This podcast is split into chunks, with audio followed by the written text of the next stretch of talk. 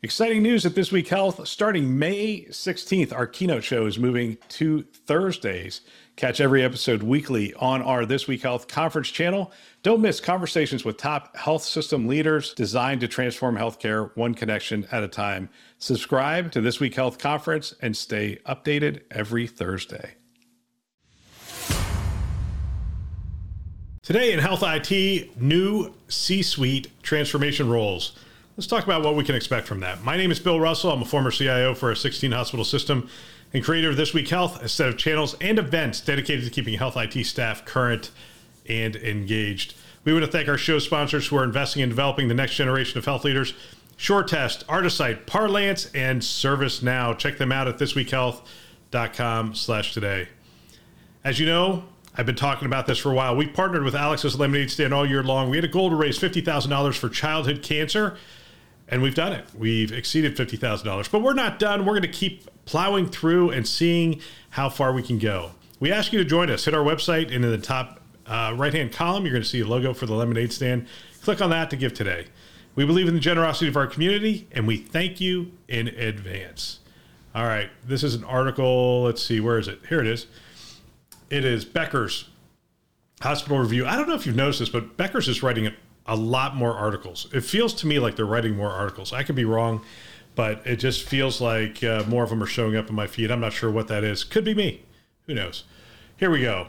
So, health systems bulk up C suite ahead of transformation. We're going to read this and I'm going to talk a little bit about what I think it sort of uh, indicates that is going on. Faced with tighter margins and continued rising costs, many health system C suites are restructuring. At least 17 health systems have reorganized executive teams, and some eliminated C suite roles. The chief operating officer role, in particular, has been one on the chopping block for health systems, but not everyone is slimming down. Some are bulking up amid organizational transformation with an eye on the future. That is shocking to me that chief operating officer role has been on the chopping block. That would indicate to me that the wrong person was in the role and not necessarily that you don't need a chief operating officer. Well, and, and maybe the chief operating officer is too administrative. So let's read on in this and see if, if some of these pieces fit together. Okay, in June, Sutter Health in Sacramento, California named Todd Smith MD. There's going to be a lot of MDs in this too, by the way. Its inaugural senior vice president and chief physician executive responsible for supporting the health systems through clinical transformation. Dr. Smith will focus on the service line standards, reducing variation, and strengthening the system's relationship with medical group and community physicians.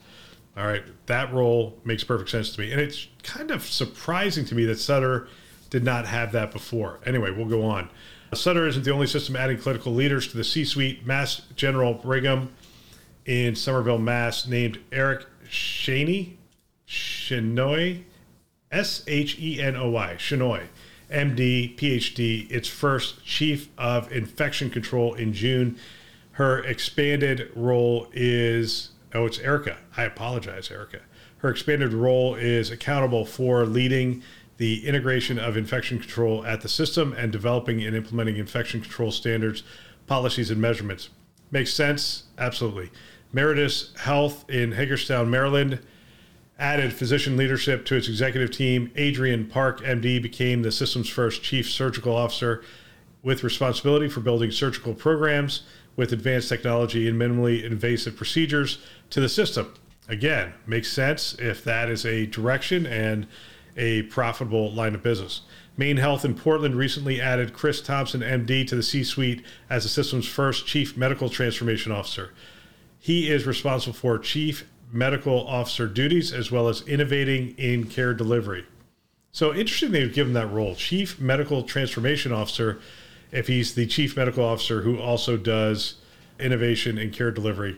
I would not have given him the transformation title. I would just said chief medical officer, but it would indicate to me that they expect more than what we would see from a traditional chief medical officer. So let's see, Richmond based VCU Health and OU Health in Oklahoma City named their first chief nursing executive as well earlier this year. That I think is just that's just catching up to the world and understanding that the nurse and the nurse executives are critical, and that communication is critical to that space. Health systems are also adding strategic experts with expertise in patient experience, transformation, and data analytics. Emory Healthcare created a new role. This is uh, Emory out of Atlanta.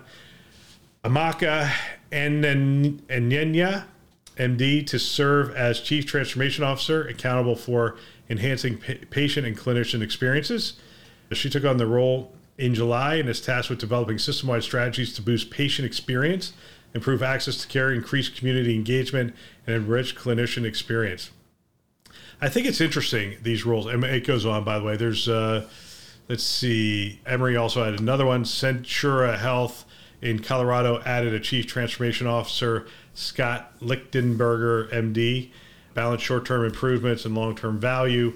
And Cleveland Clinic has elevated another IT leader into the C suite in recent weeks. Albert Marinez was named the system's first chief analytics officer, set to begin his new role August 28th. He previously served as chief analytics officer at Intermountain Health in Salt Lake City and will be responsible for overseeing data strategies for better patient care and lower costs at Cleveland Clinic. Interesting. And elevating that role to the C suite, interesting as well. I think what you're seeing is you're seeing organizations recognize that the status quo is not going to work anymore. Right? That's what this indicates to me. We have we have balance sheets are getting weaker, operating revenue is uh, tight, operating profit is negative, and I think you have boards asking questions. I think you have leadership teams asking questions. And you now have an environment where people are saying, let's do something different. Let's do something that actually moves the needle instead of business as usual, instead of trying to hold on to, for dear life to all the fee for service you possibly can. There is an openness to doing things differently. I think this is a good thing. And I don't think, by the way, it, there are times where there's all these new roles where there's a discussion around is the CIO role being diminished? I don't think the CIO's role is being diminished. I think it's being defined.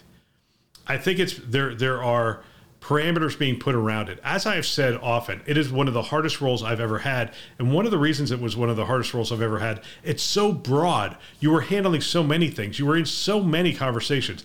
Every strategy in the health system I was in those meetings, or someone from my team was in those meetings. We had to speak into just about every strategy from population health to hospital at home to yeah, to new service lines to consolidation to opening you know retail clinics you name it. We were a part of all of those conversations because technology is a part of all those conversations. And i think there's a recognition that it's too broad for one person. They're they're they're bringing it in a little bit.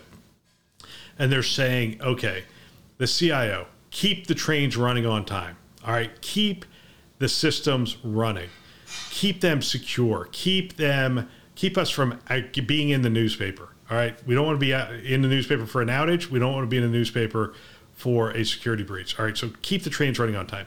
Oh, by the way, we need you to consolidate the applications and get us to standards so that we can move quicker. That's one of the things that's going to happen. The more you bring in these transformation people, they're going to say, hey, we need to move fast. They're going to go to IT. And if you have not done the hard work, if you have not consolidated the applications, if you have not standardized processes, workflows, and set data standards and those kind of things, you're going to move slow because you have to do more points of integration, because you have to do more steps and you're you're hearing and you're going to hear this fall because I just finished doing a series of interviews with great health systems.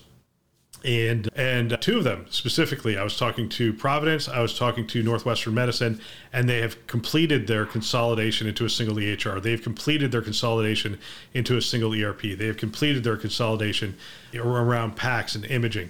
And now that they have done that they can accelerate. They can accelerate their digital transformation. They can accelerate their data initiatives. This is true no matter what size health systems you are.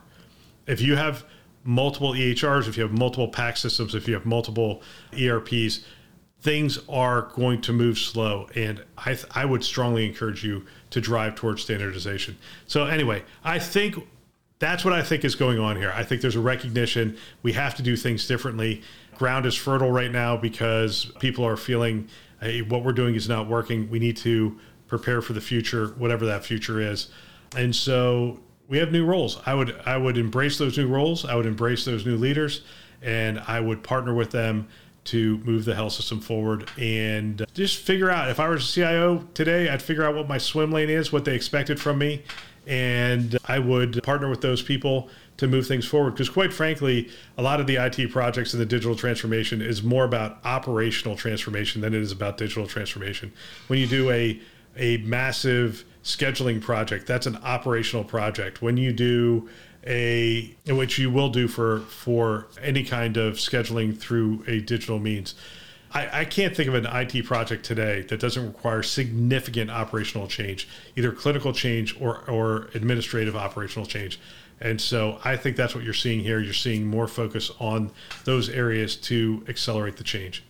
All right, that's all for today. That's all for this week. And I, I will see if I can get some shows out next week. I am going to UGM.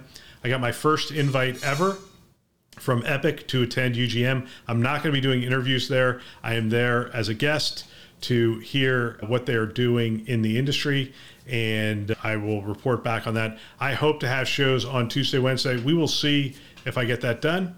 If I don't, I will see you on Thursday, loaded with tons of information because I'm going to see a lot of people and uh, I'm going to hear a lot of different things, I'm sure, from Epic. So we'll see. All right, that's all for today. If you know someone that might benefit from our channel, you know what to do. Tell them you're listening to it. Tell them, hey, why don't you listen to a couple of these? We'll talk about them because I've been listening to them, and that's why, that's why we do it. We want to thank our channel sponsors who are investing in our mission to develop the next generation of health leaders SureTest, Artisight, Parlance, and ServiceNow. Four great companies. Check them out. Thisweekhealth.com slash today. Thanks for listening. That's all for now.